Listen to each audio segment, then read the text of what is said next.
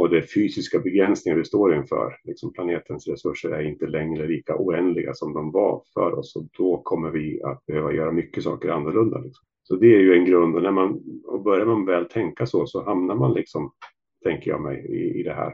Att hur, hur kan vi minska all den här resursanvändningen? Inte minst när man, när man producerar mat. Så att, att, producera, att ha som mål att det ska vara så lite, lite arbetstid som möjligt. Att, att en ensam bonde ska kunna producera mat för tusentals människor. Liksom, bara med hjälp av tillräckligt mycket diesel och traktorer och kemikalier. Det verkar inte vara rätt modell. Liksom. Så att den här utvecklingen, men vad blir det då istället i så fall? Vad, vad, vad är det då? Bara man tänker så här, så, så, så tänker jag att alltså där jag har hamnat, när jag hittade det här med holistic management, då var det en känsla av att hitta hem, att hitta andra människor i ett nätverk, i ett globalt nätverk som hade ett språk för det här som jag bara kände mig hemma i. Liksom. Och det är många som vittnar om samma sak, att det är en sån här känsla av att komma hem liksom, i det här sättet att uttrycka sig, i att utgå från de så kallade ekosystemprocesserna, att lära sig förstå hur naturen, hur landskapet vill fungera, har fungerat. Varmt välkommen tillbaka till P L C-podden, podden som förändrar Sveriges syn på hälsa med mig, Robin Hallstein. Veckans gäst är ingen mindre än Jörgen Andersson som är grundare av Fjällbete punkt nu. Och i detta avsnitt kommer vi snacka om hans arbete som bonde. Han är nämligen en hejare på det regenerativa jordbruket och holistic management, och vi kommer inom kort få reda på vad just detta betyder.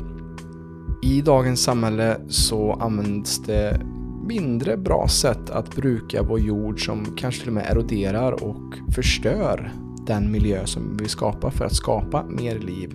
Och där kan det regenerativa jordbruket hjälpa till, och där ser jag Jörgen en stark kraft och röst i Sverige som kan hjälpa oss att få större förståelse för hur vi kan både ta hand om vår jord och samma gång skönja och skörda det bästa från den.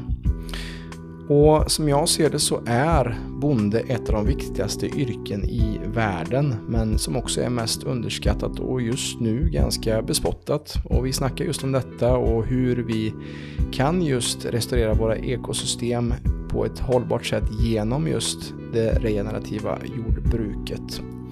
Och Jörgen delar också med sig av sina bästa tips för hur du som lyssnar också kan starta och engagera dig lokalt där du bor för att just skapa en mer hållbar och bättre miljö. Både för dig och naturen och djuren som finns i den. Detta och mycket annat belyser vi i det här otroligt viktiga avsnittet tycker jag i P L C-podden. Och innan vi drar igång med det här avsnittet vill jag bara påminna om vårt samarbete med pureness punkt se. Använd koden P L C-podden med två D för att få tjugo procent rabatt på hela ditt köp när du checkar ut i deras onlinekassa. Alltså P L C-podden med två D för att få tjugo procent rabatt på hela ditt köp av Pureness fantastiska produkter. Och en sista chans vill jag bara be dig om, kära lyssnare, om du är återkommande till den här podden och känner att den här podden ger dig någonting av värde, för all del hjälp oss att sprida podden till andra. Och har du andra synpunkter eller vill hjälpa mig att göra den bättre, mejla mig på robin at p l c l u b punkt se. Och du kan också såklart ge oss en femstjärnig recension på Spotify, iTunes eller var än du lyssnar på den här podden så att vi kan synas och höras ännu mer i andras öron. Stort tack för att du gör det. Nu tycker jag faktiskt att vi kör igång med veckans avsnitt.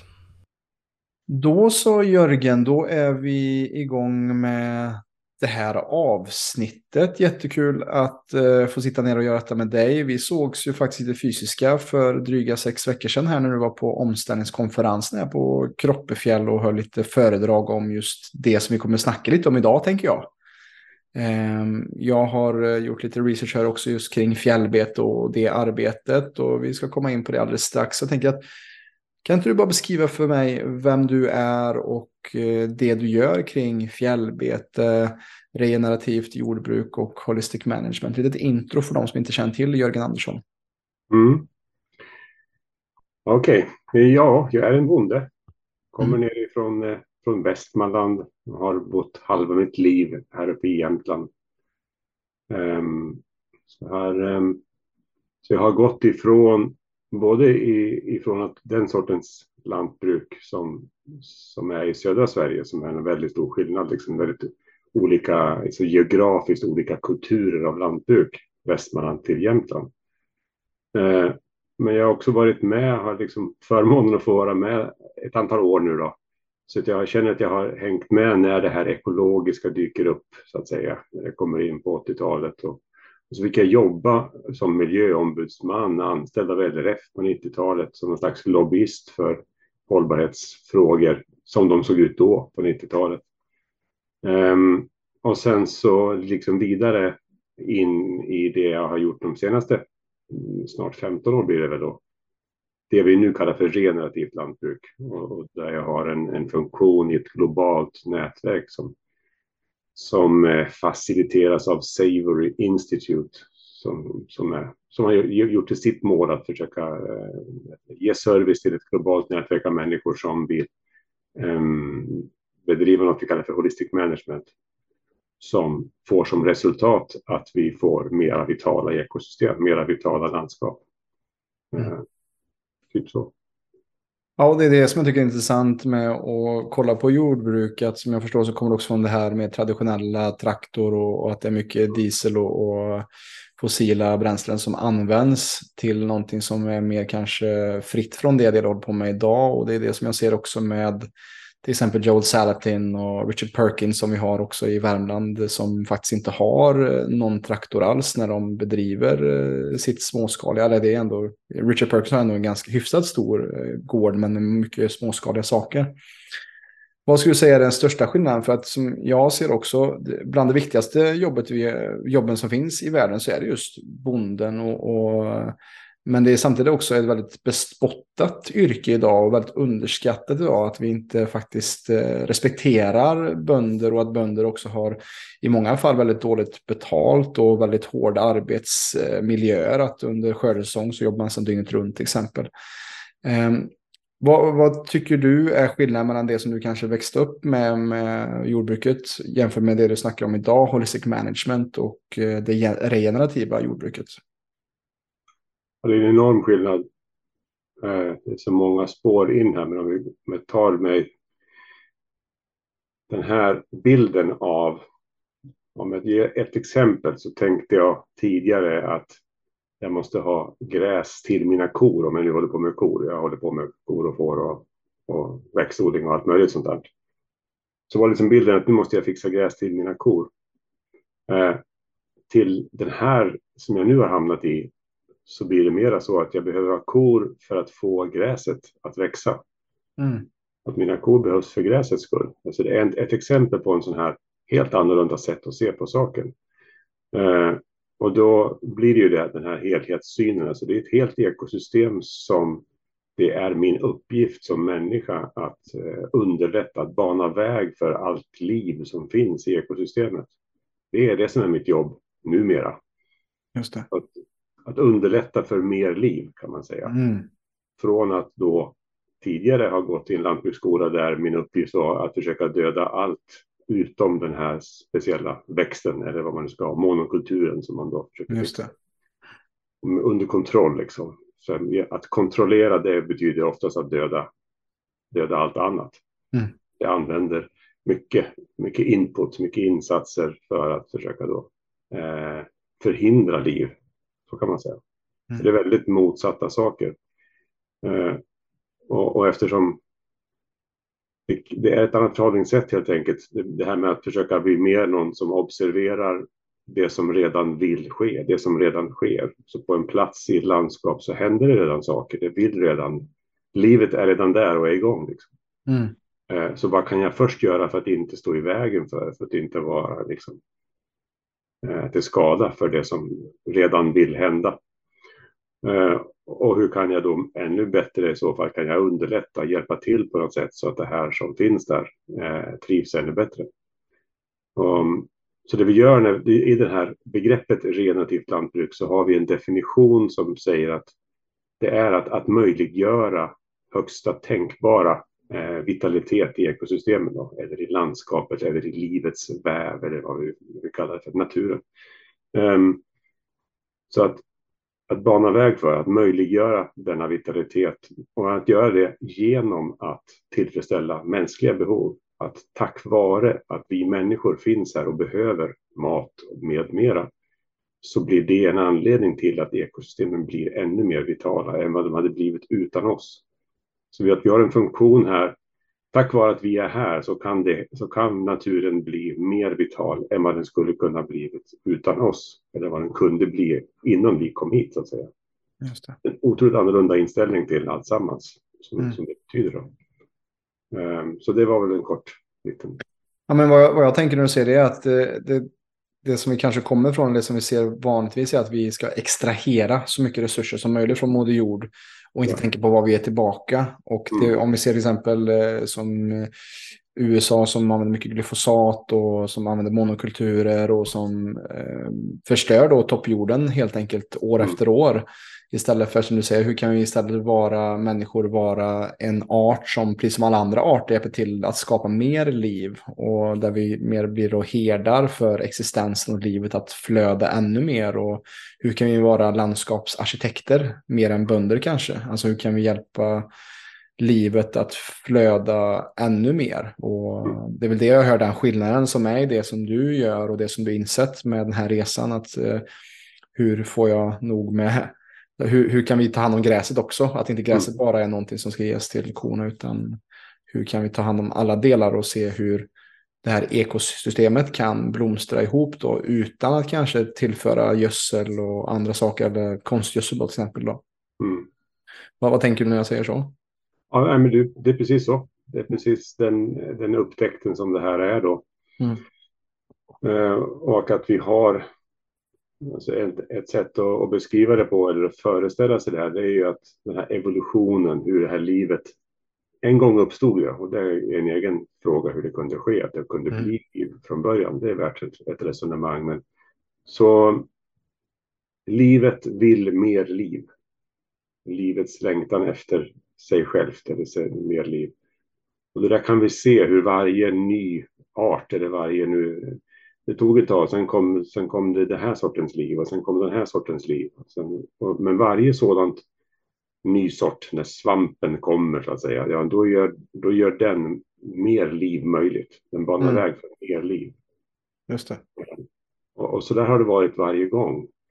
Så var, varje ny art eh, gör sig nyttig för helheten, för hela systemet. Ja.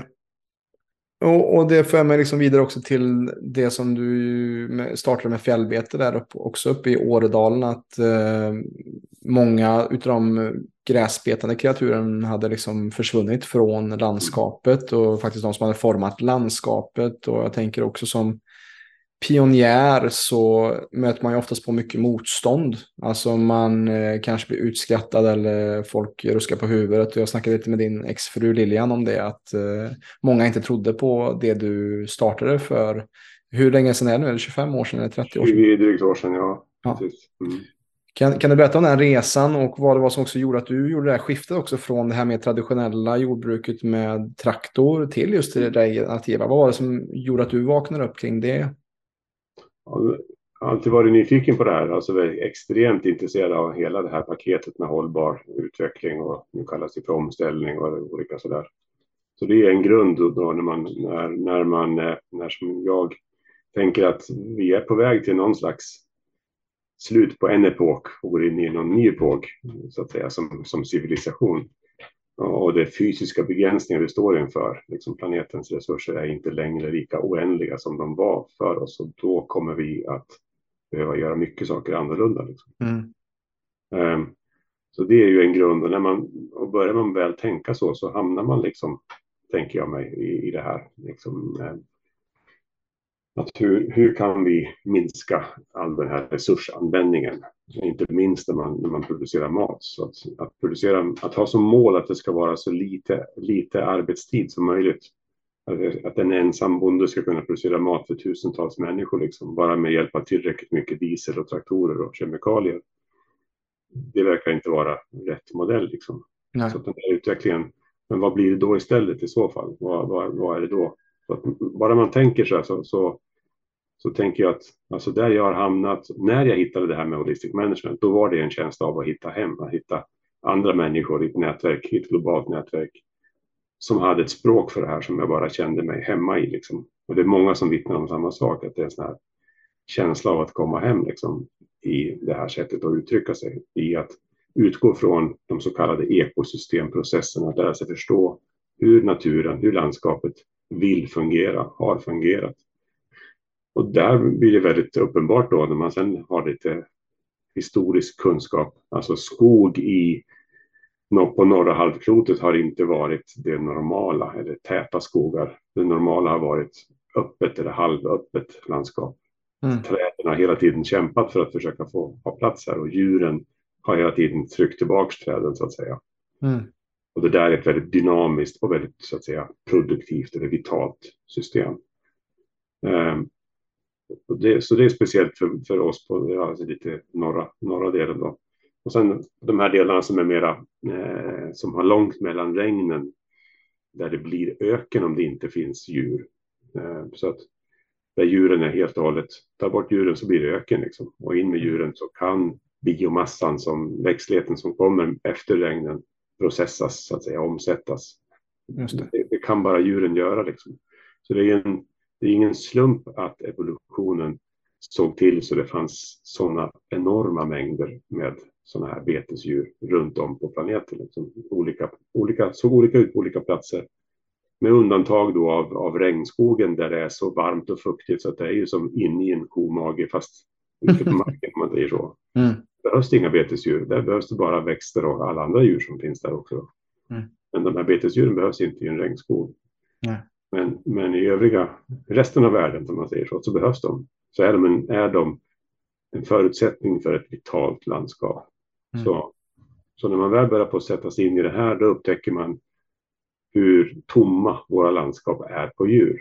Hur landskapet, landskapen ropar efter sina djur och efter sina människor som kan hjälpa djuren att, att fungera så att säga, optimalt i landskapet. Mm. Då var det en helt nytt slags sätt att vara bonde på. Ja. Mm.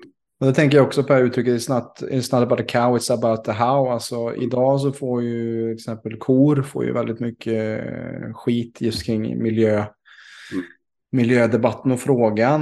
Och där man kanske inte ser liksom, vad är det faktiskt som sker när vi bor väldigt många människor koncentrerat i städer. Det är ju oftast det som kanske är det stora problemet och också skötseln av betesdjuren. Vad tänker du kring det? För det som du säger nu går ju lite emot narrativet av att vi ska inte ha så många kor för att de är farliga eller de, de släpper ut gaser och så vidare. Vad tänker du kring det?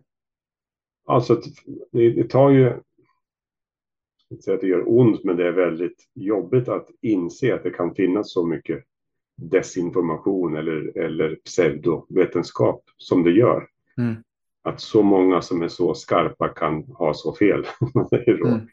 Så att de här, de här sätten att, det här sättet att, att, så att säga, anklaga kor för saker är ju så i grunden fel.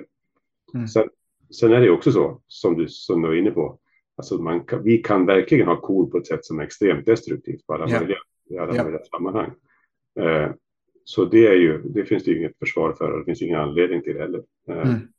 Men om vi tar den här aspekten som ju då är klimatet så att säga då, så är det ju det sättet som jag försöker förklara min egen, min, mitt eget sätt att se det på, så är det ju så att jag är tillbaka till det här med livet.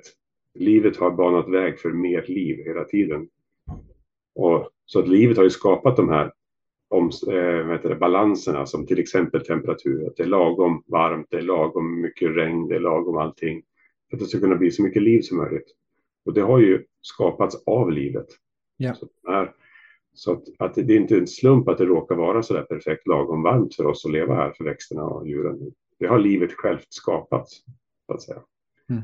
Så, så vitala ekosystem, vitala landskap är det enda som någonsin har balanserat temperatur och annat på vår planet. Och det gör naturen med en väldig kraft. Naturen jobbar i tysthet men med väldigt stor kraft. Eh, vi själva tycker att vi är lite kaxiga när vi bygger stora skorstenar och vad vi gör för någonting. Men, men det är små saker jämfört med naturen själv. Mm. Naturen bara så att säga jobbar på och har det stora, det stora ansvaret om man säger så. Så vill vi att om det hade varit så att vi hade brytt oss om klimatet på riktigt, då hade vi haft varit angelägna och då hade samtalet handlat om hur kan vi ha så vitala ekosystem som möjligt, för det är de som reglerar temperaturen. Och när vi ställer den frågan, ja, då blir det så att, att de här djuren, korna inklusive och all växtlighet, all fotosyntes som, som sker på land, det är gjort för att eh, sköta klimatbalansen, om man säger så. Mm. Så, så det blir väldigt uppenbart. Och att då kommer att säga så att korna ska bort är liksom en, eh, ja, det är bara väldigt... Det finns en agenda bakom det. Det, det, är, inte, det är inte gjort. Det är... Eh, Någon borde, någon borde sätta sig i fängelse för att komma med sådana påståenden på det sätt som påståendena görs. Mm. Och återigen så finns det inget försvar för dåliga sorters djurhållning. Eh, så, det, så ungefär tänker jag. Men det är väl det också just kring populism också, att man skapar enkla lösningar på ett mer komplext problem. Och det ja. tänker jag också kring jordbruket här som vi snackar om är också att det, det finns så många mer parametrar som man måste ta i åtanke.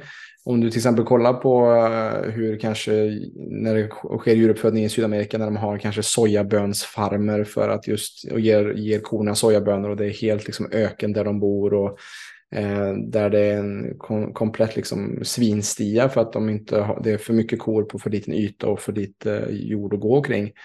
Jämfört med om du har till exempel som du har får som får vallas runt i landskapen och de får skita och ge näring till träd och till växtlighet och där de också får äta sin naturliga föda, vilket gör att också deras kött som de bär på också blir bättre och mycket bättre för oss människor också, som jag ser också den här köttdebatten att, att kött ger oss cancer den biten. Jag skulle säga att om vi äter kött som har från kor som har varit i en onaturlig miljö, som äter onaturligt, som blir feta på spannmål till exempel och får en eh, skev omega sex till omega tre balans. Det är då vi får problem som människor med om vi äter det. Men om vi äter ett djur, till exempel vilt eller en älg eller en ren som har levt bra och mått bra, så kommer vi också må bra av att äta den typen av kött. Alltså, det jag har varit med om, jag kan ta en liten... kallar det för en smaklek. Vi lät människor få smaka på fem, fem små köttbitar som kom från samma del av på kroppen, men det var gamla får och det var lamm och det var kor och det var och, och olika sorter. Eh, och sen skulle de försöka säga vem, vilken av köttbitarna här var ett lamm och vilken var en gammal bagge och vilken var en ko och vilken var en kalv och så vidare. Det var fem stycken bitar. Jättemånga människor, yrkesmänniskor, folk i, i branschen, som inte kan känna skillnad på en får och en ko. Eller alltså de, de hade ingen aning om vilken bit som var vilken. Men det de visste var att det var, oj vad gott det här. Mm. Det var fantastiskt gott, men man kunde inte identifiera vad det var för någonting.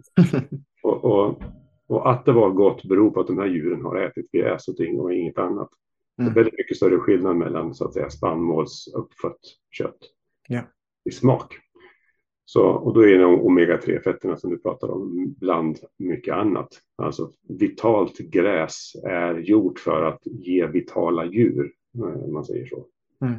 Och det är ju ingen slump eftersom vi nyss har pratat om det. Livet vill mer liv. Så gräs och betesdjur är i symbios med varandra. De hjälper varandra.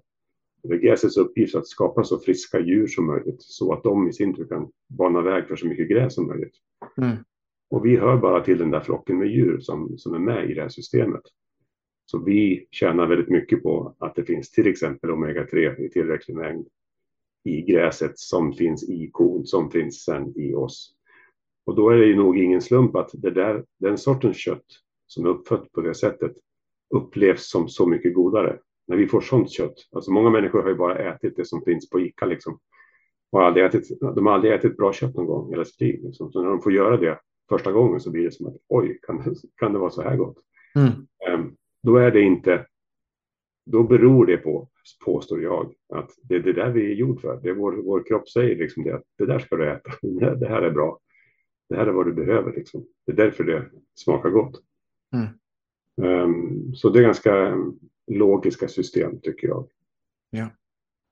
Och jag tänker också att, att det är så viktigt att, som jag ser framtiden handlar inte om, för att just nu så snackas mycket om globalisering och, och för min del så skulle jag hellre vilja se en form av lokalisering eller decentralisering där, som du var inne på, istället för att vi har en bonde som ger mat åt tusen människor. Hur kan vi i vår bygd eller hur kan vi i vårt nätverk där vi bor, hur kan vi skapa robusta ekosystem där vi också samverkar som grannar och där vi inte behöver förlita oss på transporter från utlandet eller från, eh, från större orter där vi har stora bönder. Hur kan vi eh, varje människa intressera sig och bli mer medveten kring vart våra varor kommer ifrån och vart köttet eller grönsakerna eller rotfrukterna kommer ifrån.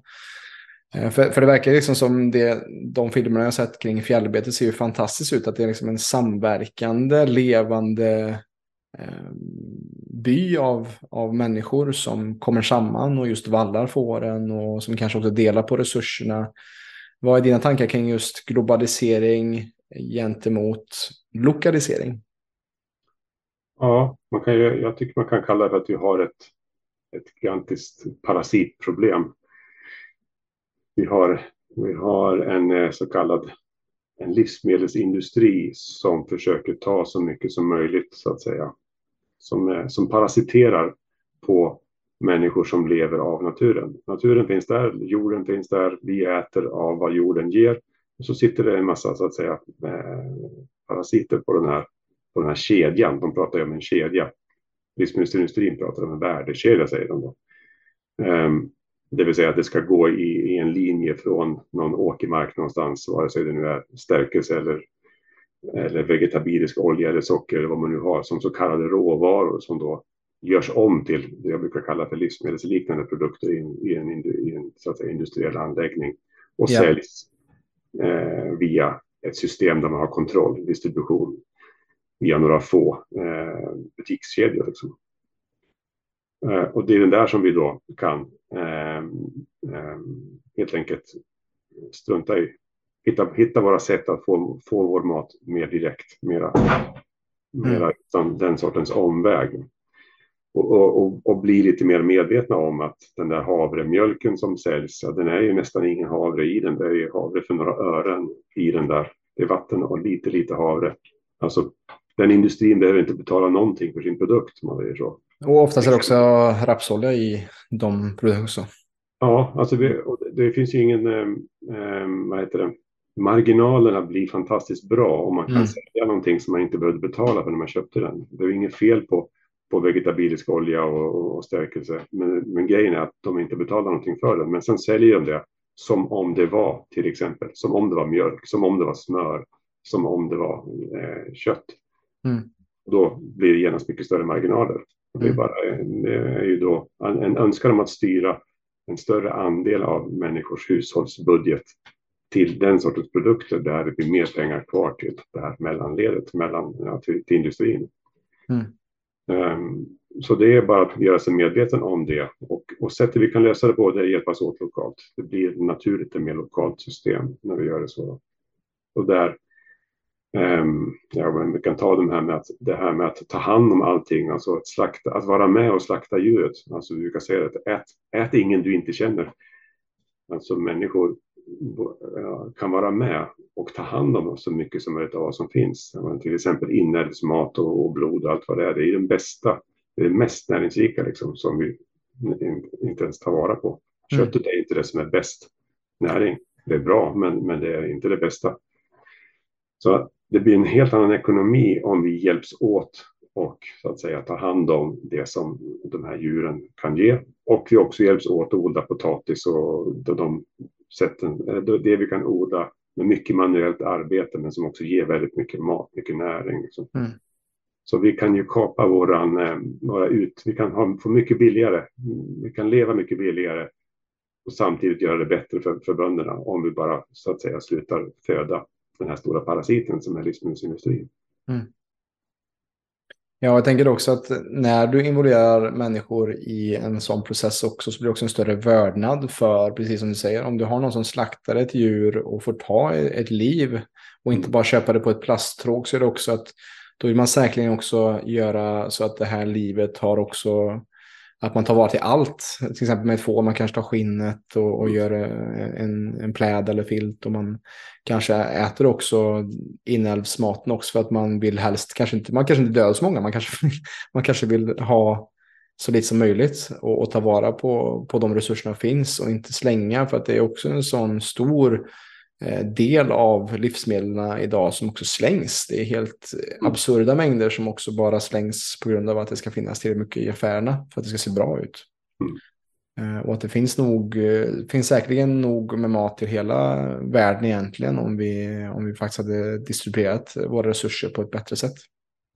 Det gör det verkligen. Och, och bara understryka en, en del i det är ju att de här, eh, vi kallar den för, alltså mattäta grönsakerna och rotfrukterna som, som kräver så väldigt liten yta, men kräver bara arbete. Alltså våra gräsmattor räcker mm. en enorm produktion av den sortens mat. Det går åt försvinnande lite arealer liksom inne, inne bland våra hus och, och så vidare, så kan vi odla, borde vi odla mera sånt mm. själva, nära. Eh, och det betyder då att det övriga landskapet, det som vi nu kallar för skog eller åker och allt sånt där, allt det där ska få vara vitala ekosystem, vital natur som vi då kan skörda en massa kött, en massa ägg och mjölk och nötter och bär och frukter och, och allt det där som finns i ett vitalt ekosystem. Det är mm. jättemycket som finns där. Så potatis så att vi vet att vi klarar oss, och sen så resten kan vi få från det, så att säga, naturen omkring oss. Mm. Och då kan vi leva. Och då råkar det också vara så att vi blir friskare av att äta den sortens Eh, mångfald av mat. Ja, jag tänker bara om alla som har en gräsmatta hemma skulle börja påta upp den och ha lite rotfrukter och lite enklare grönsaker, att eh, man skulle klara sig en stor del av året på, på att just eh, om man bara tar vara på det man har istället för att ha en monokulturerad också gräsmatta då, som så många har och som är stolta ja. över att man har en stor gräsmatta. Ja, en, en, där gräsmattan i sig då är en symbol för, för någonting ganska speciellt. Alltså för mig så var det länge gåtfullt varför människor gör det de gör med gräsmattor. Men, mm. men som jag förstår det, jag förstod det bättre när jag kom till Jämtland. Det fanns en skam i att inte ta vara på gräset. Mm. Om alla människor tog vara på allt gräs, all varenda dikeskant skulle slås med lia och allting. Men, men det som gällde då, det man visste då, var att det gräset ska ju in i, in i en vom, in i en, i en ko eller får eller en get.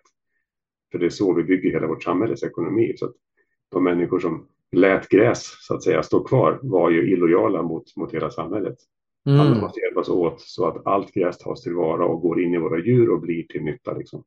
Just det. Och det där tror jag, den där skammen lever kvar, och den där gör att vi tycker det är fint ut när vi har klippt det där gräset. Mm. Det gör vi det med, med ännu mer resurser, ska det klippas gräs hela tiden.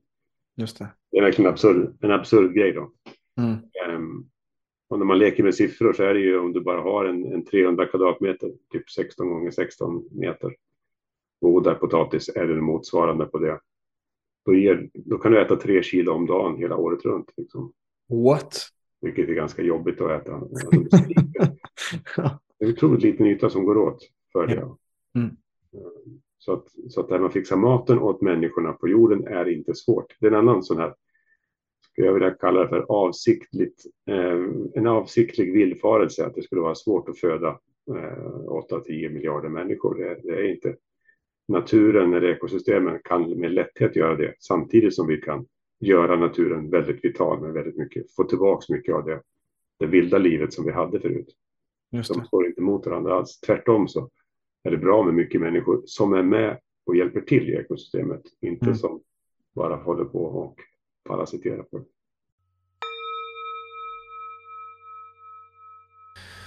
Hej kära lyssnare!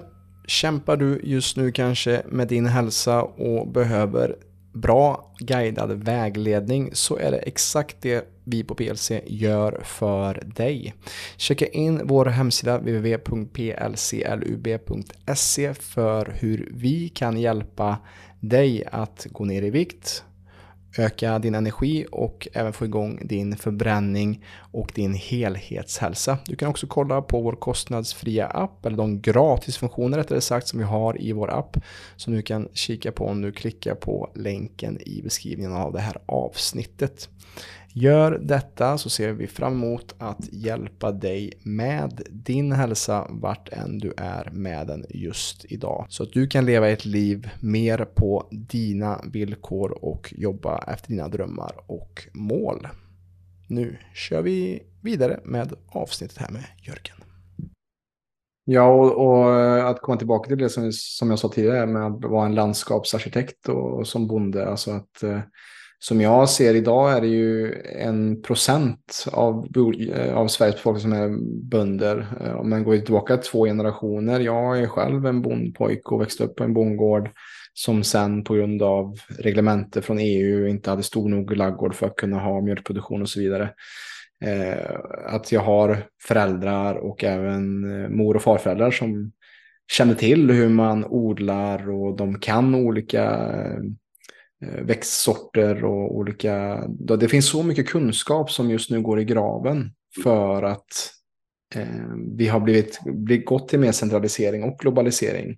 Som, som min farfar som fortfarande är vid liv har väldigt mycket information och kunskap som vi bara förkastat för att vi inte behöver det på samma sätt, för att vi alltid är vana vid att ha ett fullstort Ica Maxi med mat upp till bredden. Men vad sker den dagen om... om eh, det skulle sluta med en införsel till våra städer med, med mat och så vidare. Vad, vad gör vi då? Precis. Dels vad vi gör då. Men sen den här jag sa, den här definitionen som säger att vi ska möjliggöra högsta tänkbara. Alltså den, den vitalitet i, i naturen som vi bara ens kan fantisera om. Den ska vi försöka möjliggöra. Mm. Och sen ska vi se vilken mat det kan ge oss. När vi har ett sådant vitalt system. Mm. Alltså... Frågan vad vi ska äta blir en andrahandsfråga. Först ska vi ha, först ska vi ha en riktigt vitalt landskap. Mm. Eh, men, men här kommer den här frågan som, som, det, som du är inne på där. Att, att vi människor har en möjlighet att få tillhöra det här landskapet. Att, att vara en del av det. Alltså landskapet ropar på sina människor. Och det är de människor som, som vill se sig, förstår att man ska se sig själv som en del av landskapet. Man hör, tillhör landskapet och inte tvärtom. Alltså... Att äga mark är, kan vara ett sätt att tro att landskapet tillhör mig och mm. tillhör oss. Det är till, där, det är till för att vi ska liksom extrahera, som du sa, då, mm. exploatera den här, det här landskapet. Men om man vänder på det och säger så att nej, det är vi som tillhör landskapet och vi har en, en, en viktig och, och stor uppgift att hjälpa till i landskapet så att det blir så där vitalt, vitalt som det kan bli. Människan har fantastiska... All vår kreativitet och dådkraften, den används för att hjälpa liksom, med vitaliteten i landskapet. Det är inte klokt vad det kan växa och vad det kan finnas för någonting annat. Men, men det är samtidigt ett behov som vi har. Vi behöver känna den här, vår plats i sammanhanget. För, äh, jag blir så här, när jag liksom lär mig om historien, civilisationerna som fanns för flera tusen år sedan och hur, hur de imperierna som försökte så att säga, kuva andra folk, hur de hela tiden behövde skilja de människorna från sina landskap för att de skulle ge sig och bli fogliga undersåtar mm. i deras riken. Liksom. Och så länge som de var hemma i sina landskap så, så, så, så gjorde de hela tiden uppror. Liksom. Mm. Det var genom att deportera dem bort från sina landskap som man kunde så att säga knäcka dem och få dem att bli goda medborgare i det nya imperiet. Just det. Och det här är ju det som, så det har gjorts systematiskt, det är ingen slump att vi har så att säga skyfflat in folk i lägenheter eh, och kopplat bort dem från sin, sina landskap. Och att det finns en längtan så att säga att få känna att vi är en del av landskapet igen. Men det är en ganska så subversiv sak. Så människor som rår över sin egen, sin egen matförsörjning och sin egen framtid, de är en annan slags, de är inte lika lätta att leda helt enkelt. Så nej. Det är en stor grej där. Ja, jag, jag kommer ihåg att jag träffade en, en renägare uppe i Ammarnäs när jag gjorde en Sverigeresa för några år sedan eh, som heter Ingrid. Och hon, jag frågade, är du nog ofta i Stockholm? Hon bara, Stockholm? Vad ska, vad ska jag dit och göra? Det, det finns ingenting där för mig att göra överhuvudtaget. Och, eh, det är också så när jag, jag kan tycka om storstadens puls ibland, men jag märker också så fort man sk- kliver av tåget eller ur bilen i en storstad så märker jag också att det här är också miljö som gör folk väldigt sjuka och mm. kopplar från oss från just att vi är på asfalt, vi är inte i kontakt med naturen och jorden. Och någonting som jag tänkt på när du pratade här tidigare också, jag har en vän som också är engagerad just i miljöfrågor, och han, han sa det att vi är inte här för att ta hand om oss, vi är här för att ta hand om det som tar hand om oss. Mm. Väldigt stor skillnad att vi, som du sa också, att vi kan säga att vi äger mark, men du är här i max åttio till hundra år och marken kommer ha varit här innan du var här och den kommer vara här efter du varit här. Så att också filosofera över just vår otroligt obetydliga tid som vi faktiskt också kommer vandra på den här planeten. Det är också någonting att ta i åtanke och I, i det här att varför ska vi försöka extrahera så mycket som möjligt på den här lilla tiden och förstöra så mycket när vi, hur kan vi istället ta hand och ta tillvara på den naturen som vi har runt omkring oss? Om jag vågar säga någonting i stil med att, att, att vi, vi kan bära oss åt på ett sådant sätt att det blir mer liv mm. och vi kan bära oss åt på ett sätt som gör att det blir mindre liv. Mm. Uh, och vi skulle kunna kalla det där för ont och gott. Mm. Mm. Mm. Om vi, om vi har ett val att göra det ena eller det andra. Och det här kan man beskriva som en, en slags kamp mellan ont och gott inom varje människa. För det är det, det, är det som där inne det kan pågå. Så att beroende på hur det går för det där. För det, det, det är det här vi bestämmer. Vårt ansvar är att urskilja vad som är, vad vi verkligen vill. För det är det som jag är fascinerad över, så är det ju det att när människor tar sig tiden att fråga sig själva, vad är det för slags liv jag verkligen vill leva? Hur vill jag att mitt liv ska vara? Liksom. Och då är det få som säger att de vill plundra och, och döda. Och sånt. De vill ju göra goda saker. Liksom. Jag har inte träffat någon än som inte vill det. Vi är väldigt lika. Liksom. Mm. Vad skulle det vara nu då? Nu har vi is, israeler och palestinier och vad vi nu kan ha för människor. De har precis samma önskan om att bara få leva sina liv tillsammans med sina närmaste och, och göra bana väg för mer liv och genom att ta hand om landskapet omkring sig. Men de vill förstås inte vara isolerade i någon stad som har väldigt knäppiga eller osäkra försörjningsmöjligheter där man inte känner att man får vara del av någonting och så vidare. Mm. Så människor är ganska lika på det sättet. Och även om vårt liv är kort som du säger, så är den där kraften att göra gott, den är, den är ganska stor. Liksom kraften att göra ont är ganska stor. Mm. Så, så var och ens uppgift att urskilja det där. Att bestämma sig för vilken vill du vara. Liksom, vilken slags, vad vill du göra av ditt liv? Eh, vilken, hur, hur kommer du att använda det där? Den kraft du har. Liksom. Just det. Och, och du är ansvarig för att göra det. Och du kan inte välja bort det ansvaret. Du, finns inte, du kan inte ens genom att ta livet av dig så att säga eh, smita undan från det där eh, ansvaret. Utan att leva är att svara an mot den här uppgiften, att skilja, urskilja vad som är gott och vad som är ont. Mm. Och då blir det liksom, vi är ju så otroligt drivna av att känna mening med någonting. Vi vill hitta mening med saker och ting. Och det här, här finns det. Det finns mycket sånt. Och det finns mycket, mycket ont att vara någonting bättre än, om man säger så. Det är inte mm. som att det fattas det. Um, och det jag har sagt nu, det är lite grann kärnan i det här begreppet holistic management som ju då börjar med det. Om du inte själv har formulerat vilket slags liv du vill ha, hur ska du då kunna säga vad du ska göra och hur du ska göra det, liksom? Alltså vad du ska hålla på med och på vilket sätt. Så där gör vi det. Så de här kurserna och sånt som vi håller på med, det är det här vi håller på med. Det är ganska mycket liksom att eh, hitta sin plats i livet och hitta vad som är viktigt. Behöver jag till exempel, många kan Många som vill in här tänker att ja, man måste äga en gård till exempel. Men det är sällan så det är om man verkligen frågar. Mm. Var, varför skulle du det? Varför, varför det är viktigt? Vad är det du verkligen vill? Liksom? Så, så blir det ofta så att ja, men det, är mycket, det är mycket enklare än så. Jag trodde att jag inte skulle ha råd att vara bonde eller vad det skulle vara någonting. Mm. Men det kunde jag liksom. Jag kunde bara gå mera rätt på det där livet som jag vill ha egentligen. Och hitta mina människor som jag vill göra tillsammans med. Yeah. Just Just nu har vi en situation där det du, du nyss beskrev.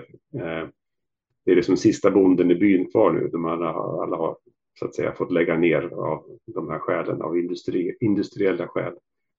Eh, så där sitter de på stora traktorer och är ganska ensamma och ganska bittra och har själva bittra.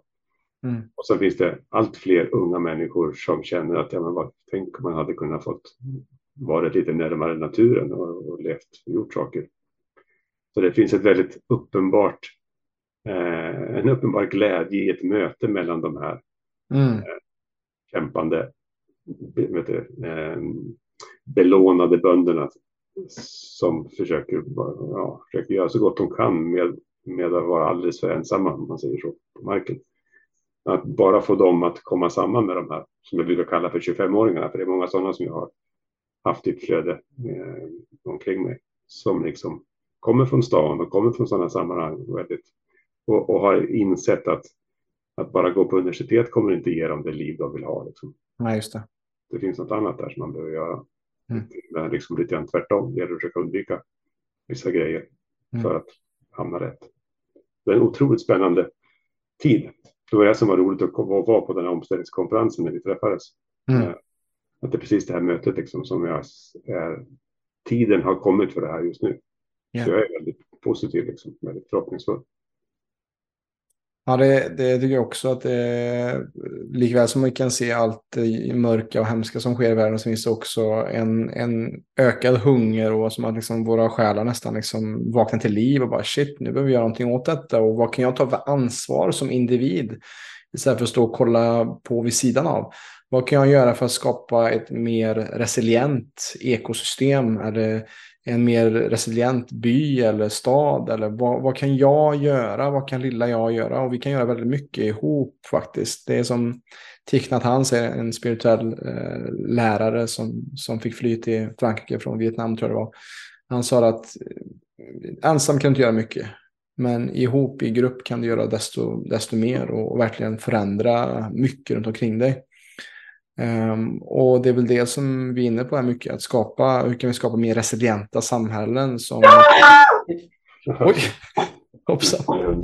Ja, det kom in, det kom in någon genom dörren här och det var ja. hunden på hunden. Ja.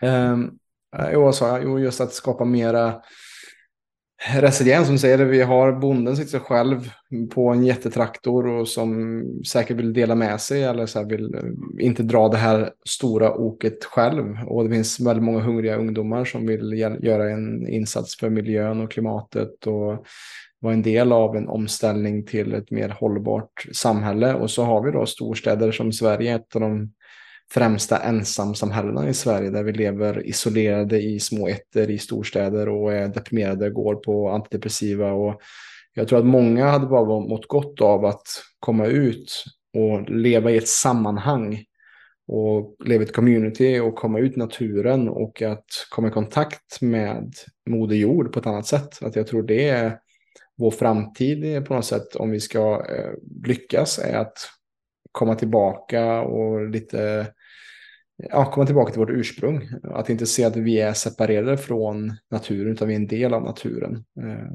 Så att, hur skapar vi mer resiliens i, i samhället, och hur kan vi skapa sådana rörelser som du varit med och gjort här med Fjällbete? Vart, vad är första steget för någon som lyssnar nu, som kanske bor i en storstad, som känner sig ensam, isolerad och bortkopplad från sin egna inre kärna och essens?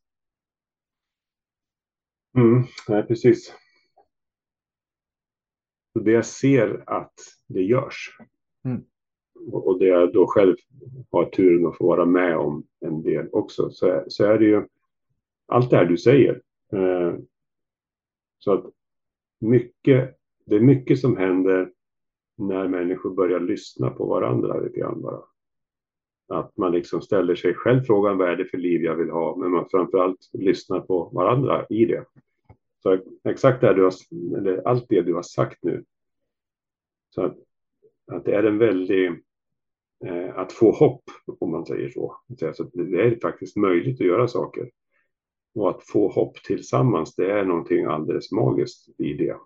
Mm. Att känna det att jag kanske inte bara måste göra, jag kanske inte måste bara jobba och eh, skaffa en bil till och allt det här som jag, allt det som man gör för att man tror att man bara måste göra det. Men man har egentligen inte riktigt tagit ansvar för vad det är för liv jag verkligen vill ha. Så när jag gör det och hittar några att göra det tillsammans med, då blir det som en rena rama de här halleluja-stämningen. Mm. Alltså människor blir verkligen, jag ser människor hur de liksom går igång på det. Mm. Och, och då, är det ju, då har det ju varit så att, att jag och flera har liksom, dörren står öppen så det kommer in folk kring köksbordet och så, så pratar man liksom om sådana här saker då, så det dyker upp lite sådana här, sådana här människor då. Eh, som genom att ha sådana här samtal märker att ja, men det kanske är möjligt, jag kanske skulle kunna eh, ta kontakt med den där bonden i byn som jag ser kämpar på där. Jag kan ju ringa den personen, nu vet jag någonting. Alltså man, man, bygger upp sin, sin, man bygger upp en bild av att här skulle jag kunna göra. Liksom. Um, så det här med att um, det är mycket som ändras när man inser att man inte måste bli någon stor markägare för att man ska kunna göra det här. Man, man kan behöva ha några djur. Alltså må, många människor skulle kunna ha en flock djur som de hjälper vara en del av ekosystemen omkring sig. Det kan de göra inom ramen för ett samarbete med, med, med de bönder som finns. Mm. Bönderna som finns, som har, kanske, kanske har djur men de hinner inte. Om det kommer några stycken där och säger så att ja, men vi kan sätta de här stängslarna och flytta runt de här djuren och göra det och det. Det kan vi sköta liksom. Då blir det helt någonting nytt blir möjligt för den här bonden liksom, som inte han visste om förut. Och, jag, och det ser jag hända på flera platser liksom. Um, sen kan det också vara så att, att, att människor har, eh, de har många längtar just till och de har ofta en bild av någon slags självhushållning att man ska ha sitt eget så att säga, sitt eget lilla ställe och göra sina egna små saker och så baxnar de lite grann inför hur mycket jobb det blev av det. Mm. Men det här steget då som, som du säger att börja få hjälpas åt istället då, då det är mycket lättare att försörja sig själv om man gör det tillsammans. Det är så. Um, och det ser jag bara att det håller på att hända just nu då. Men jag förstår ju, sitter man då långt inne i stan i någon lägenhet då kan det kännas lite, lite körvigt. Och då tror jag, om jag säger så här då, att landskapen ropar efter sina människor, de som verkligen känner landskapet, de som så att säga vill så att säga investera sin tid i att förstå hur landskapet fungerar och som så att säga sköter om det på det sättet. De människorna behöver stöd från, från, de, från de andra som är en bit längre ifrån. Så om du bor inne i stan men kan hitta några stycken som, som, som är en del av landskapet, om man säger så. Eh, så fråga dem hur du kan hjälpa till. Hur kan du göra? Vi har ju sådana här saker som heter C S A, Community Supported Agriculture, som är liksom ett begrepp från U S A. Eh, människor köper maten i, eh, vad heter det, i förskott. Mm. Den som odlar eller sköter sina djur får betalt först. Och sen gör man, så sköter man de här. Man kan kalla det för att det här är som att kunderna liksom blir ägare till själva till, till eh, produktionsmedlen, om man kallar det för det, till djuren eller vad det är för någonting som ska produceras. Just det. Så att man, man eh, bygger en allians. Och det man egentligen gör då är att man Eh, så att säga smiter runt den där mellanhanden, den där muren mellan konsument och producent och så gör, hittar man en allians direkt där. Mm. Så, så bara en sån sak genom att, så att säga, lova att köpa en köttlåda senare i höst eller, eller komma och hämta en hel säck potatis istället för att vi har ju sådana saker som REKO nu till exempel som en jättebra, mm. jättebra grej. Men det jag ser behöver hända är att det är ett, det är ett väldigt jobb och det kostar väldigt mycket att, att ha sådana små portioner. Mm. Alltså, konsumenter vill köpa en liten god bit på redagskvällen liksom, och så, så åker man på rekoparkeringen där och där ska det stå någon där och, och, och ge mig min lilla kotlett. Just det. Eller potatis. Att det behöver vara, det jag ser framför mig, det är en hel säck med potatis som man lägger över i, i så att det blir lite rationellt om man får använda det ordet. Mm. Uh, Och, och samma sak då, som blir att ja, men vi köper lite kött också. Ja, men det följer med lite lever och lungor och vad det var för någonting. För det var det, det var det det blev. Jag kan inte slänga bort det. Om du mm. vill köpa kött så får du ta allt som blir liksom. Mm. Anatomiskt ansvar. Och då blir det mera mat till lägre pris. Eh, och samtidigt bättre för, för bonden i fråga. Så att de här samtalen där man hittar de här sätten att gå in i allians med varandra. Och eh, kapa liksom mellanleden. Mm. Um, och jag ser ju det där att när det där får fortgå ett tag, om jag nu ska titta in lite grann in i framtiden, om du tänker en, en butik, om man nu säger att det är en ICA-butik eller något sånt här, som finns i en, i en, i en i alla fall i ett samhälle som är lite, kanske inte inne mitt i Storstockholm om man säger så, men, men i vanliga samhällen där, så finns det en jättemöjlighet för de här butikerna som vi har idag att, att alliera sig med sina kunder och med bygdens bönder, de som producerar maten. För att de som gör maten åker rakt in på butiken och ställer den där, så hämtar bygdens konsumenter de grejerna där. Vilket då ICA eller Coop inte tycker om, för de vill distribuera sitt system. Men det här är en allians mellan kund och eh, kund, butik och bonde som jag ser stora möjligheter i. Mm. Alla möjliga sådana här försök se framåt och se mer utav. Ja, man kortar lite kedjorna och där blir det mera ja. nej, resiliens också då. Mm.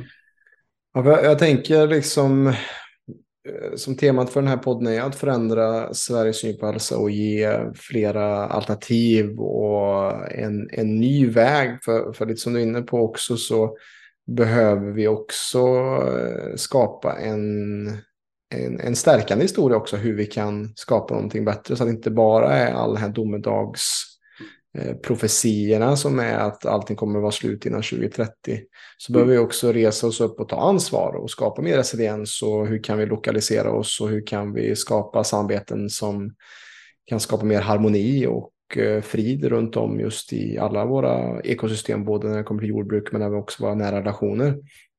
Så en av mina sista frågor här, Jörgen, är hur ser du att vi skulle kunna, med allt vi har snackat om här nu, vad är viktigast för att vi ska kunna förändra just eh, synen på jordbruk och på så sätt också hjälpa vår syn på hälsa i Sverige? Vad som är viktigast? Mm. Jag tror att den viktigaste är den här alliansen som jag pratar om. Det här med att, att hjälpa bönder och renägare och vilka vi har nu som är där som en del av landskapet. Att känna att de har sina människor där. Om de som hjälper dem, som, som kommer, kommer och frågar om vad kan vi göra för att se till att det här att det funkar, det vi gör. För den här, den här ensamheten eller, eller att känna sig bortkopplad eh, från naturen eh, har sin motsvarighet i att, i att bonden och renägaren och vilka de är känner sig eh, bortkopplade från sina från konsumenter, från de som äter maten. De får inte träffa dem, de får inte sätta den här maten i handen så att säga. Mm. Bortsett från de här försöken som vi har med REKO som jag nu sa, det är jätte, jättebra. Mm. Vi ska bara ha mera av det. Så att ju mer det får bli ett gemensamt problem, snedstreck, utmaning eller möjlighet. Hur ska vi få fram mat ur det här landskapet så att det blir så bra som möjligt för både landskapet och för, för då den som är där, som är bonden och den som är den så kallade konsumenten. Man kanske kan få kalla sig medproducenten. Så att den där alliansen och samtalet eller lyssnandet, att man, att man lyssnar på varandra. Och för det finns ju liksom um, jag tycker så mycket om det här exemplet. Jag har ju själv sålt eh, färskmjölk som ju då eh, och hamnade i rättegång för det och blev friad. Ja, det såg jag, ja, för att det var opastöriserat, ja. Eller? Ja, precis. Ja. Uh, det finns en rolig sån story från Kanada där samma sak händer, där man håller på med herd share heter det, alltså att det som jag är lite inne på, de som köper, de som har mjölken är formellt ägare av korna och bonden liksom bara hjälper dem, han mjölkar deras kor och, sig, och, och tar betalt för att hjälpa, hjälpa dem med det. Mm. Eh, det fanns ett exempel där de här myndigheterna kommer ut och ville sätta, sätta fast den här bonden och han behövde bara klicka in på Facebook och berätta det för sina, för sina koägare, för sina kunder eller sina så att säga medproducenter, och de svärmade in på gården och tvingade de här myndigheterna att att säga, upphöra med sin razzia. Hjälpte sin bonde att, de hjälpte sin bonde att sköta om, fortsätta sköta om deras skor. Liksom. Mm. Man accepterar inte myndighetsutövningen som bonden. Om bonden står själv mot myndigheterna så är han ett offer. Liksom. Han, Just det. Liksom. När, kom, när konsumenterna kommer och hjälper sin bonde att överleva den här attacken ifrån myndigheter, så var det en otroligt vacker bild. En vacker symbol är det faktiskt. Exempel på någonting som skulle vara fantastiskt, som vi skulle behöva mycket, mycket mer av. Då. Och då blir det också bondens ansvar att se till att han sköter sina djur och gör allting på ett sådant sätt så att hans kunder, konsumenter, är stolta över det han gör och ställer upp för, för, för bönderna när det behövs. Liksom. Så den här alliansen, det, det säger jag, det är det viktigaste. Alliansen, samtalen, lyssnandet som bygger kunskapen om, om eh, hur vi bättre kan leva av landskapet. Och bland alla exempel, hur, hur kan vi få vitala, mer vitala jordar så att maten blir mera eh, näringsrik. Alltså friska jordar ger friska människor via mineraler och allt annat som det här är frågan om. Mm. Så ja, det var något slags svar på det. Ja. Och någonting som jag tänker på där är också, vi lever i ett kapitalistiskt samhälle som är drivet av pengar och eh, vinster och, och den biten. Det eh, hade varit fantastiskt om vi haft ett mer ett livsaffirmerande sätt att, att kunna eh, leva efter vad som ger mest liv. Att det skulle varit liksom vår B N P. Men fram tills dess så är det viktigt för dig som lyssnar att du röstar med dina kronor. Ja. Du röstar med dina kronor och, och lägger du inte kanske fem till tio kronor extra per kilo på köttet som finns i din närhet och, och väl lägger det på kött som har producerats på andra sidan jordklotet, så kommer det finnas mindre utav det kvar i framtiden. Och det är det som är så viktigt med våra livsmedelsköp också, att välja närproducerat, ekologiskt och för att stötta just det lokala till, till största möjliga mån. Det är i alla fall min, min syn på detta, för då hjälper du miljön mest egentligen. Och, och, och det är till och med ännu bättre än så, för att när du får den här, den här direkta alliansen, då kommer du att kunna betala tio kronor mindre än vad du gjorde för mm, den här vilja, och bonden ja. fick tio kronor mer i alla fall. Exakt. Så att det är den här direkta kontakten som är det stora, och där vi mm. jag var inne på då, att allting, allting blir uppätet också. Om man ja, man tar exakt. Hand om allting som, som naturen ger. Mm, precis. Så det är win-win på många. Det, det är många win-win-win på det här. Win-win-win, ja. Hur vi kan skapa mer win-win collaboration som jag tycker är fantastiskt att göra mer av i, ja. i allt vi gör också med P L C också. Därför vi har den här podden också, för att sprida din röst. För, så att också vår, för att utbilda vår publik också kring en mer nyanserad bild av hur det är att vara bonde och hur vi kan vara det på ett bättre sätt och hur vi kan skapa mer resilienta ekosystem. Och också på så sätt då äter vi bättre mat från bättre råvaror som har hanterats på ett bra sätt, så kommer du också må bättre, vilket också då kommer att hjälpa dig att ge dig mer energi till ditt syfte och ditt, din dröm i livet. Så det, det, allting hänger ihop i, som du håller på med holistic management, vi håller på med holistisk hälsa, allting. Om man bara zoomar ut tillräckligt mycket så kan man se det sammanhanget som, som det vi gör är i grunden mycket samma faktiskt. Och, och, och, det, är, och det är dessutom så att det här man kan kalla för, det du har sagt nu och det vi har pratat om, är att vi har fred med jorden. Mm. Och det är det, som, det är det som ger fred på jorden ja, också. Exakt. Det här, är, exakt. det här är det man kan göra för det. Mm. Ja. Jättetack Jörgen för din tid här med mig. Det har varit eh, otroligt eh, givande faktiskt. Jag tror du ska vara mer snacka om det, om det tekniska kring, men det har blivit mer filosofiskt också kring livet i stort. Känns som det här samtalet jättefint, och för de som vill komma i kontakt med dig, som vill veta mer hur man kan eh, kanske göra det som du har gjort, eller vill komma i kontakt med hur man kan starta i sin egna stad eller samhälle, och vill veta mer om detta, vart hittar man då eh, dig och kan komma i kontakt med dig? Alltså vi har ju, för de som vill utöva det här, så finns det ju en eh, ganska stor Facebookgrupp som heter Nordiskt nätverk för Regenerativt lantbruk. Mm. Där är ett antal tusen som är med. Där kan man ju följa de samtal som finns om allt från praktiska saker och hitta varandra. Eh, folk hittar varandra där.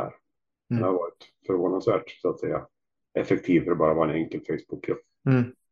Dit kan man gå. Um, annars så, ja, jag finns ju också på någon hemsida, Fjällbete och sådär, så man vill ta kontakt så, så får man det. Um, vi har en uh, utbildning, en folkhögskola via Bäckedals uh, folkhögskola där, vi, där folk går, går kurs i det här. Um, mm. Men uh, där det är bara att googla på det här med regenerativt och sånt där, så ser man en massa saker. Och sen så ser jag, som jag, där vi, där vi sågs, alltså jag ser det väldigt, jag, jag lägger mycket förhoppning i den eh, svenska omställningsrörelsens väg, eller, som är på väg mot ett möte, ett möte mellan, mellan omställningsfolk och eh, om, omställande bönder till regenerativt odlande. Just det. Och, och apropå den här alliansen, så att eh, hitta sådana grupper omkring er. Mm. Omställningsfolket har ju odlat potatis i, i flera år, men, men är nu på väg att dessutom göra det med kontakt med de regenerativa bönder som håller på att, att ploppa upp runt omkring. Just det. Fantastiskt. Vad, kan du bara upprepa den Facebookgruppen? Vad heter den? Nordisk... Nordiskt nätverk för Regenerativt lantbruk. Ja, okej, okay. Jättebra. Mm. Och allt det här kommer jag att länka i beskrivningen av det här avsnittet för dig som lyssnar. Så bara klicka in på just avsnittet där, lyssna på detta och eh, läsa mer om hur du kan komma i kontakt med Jörgen. Eh, stort tack Jörgen för din tid, din viktiga tid här med mig idag. Och har det här varit inspirerande och gett dig lite ny kunskap, så för all del dela gärna med dig av det här avsnittet så vi med stadig rask takt kan förändra Sveriges syn på hälsa. Tack för idag. Tack så jättemycket. Stort tack för att du har lyssnat på veckans avsnitt av P L C-podden. Om du vill veta mer kring hur vi hjälper dig att hitta mer balans och harmoni i ditt liv, besök vår hemsida w w w punkt p l c l u b punkt s e. Så gå in där och kika helt enkelt, och återigen tack för att du lyssnar och fortsätter utbilda dig och utvidga ditt sinne med hjälp av de idéerna som vi sprider här på podden. Tack för dina öron idag och ha det gott!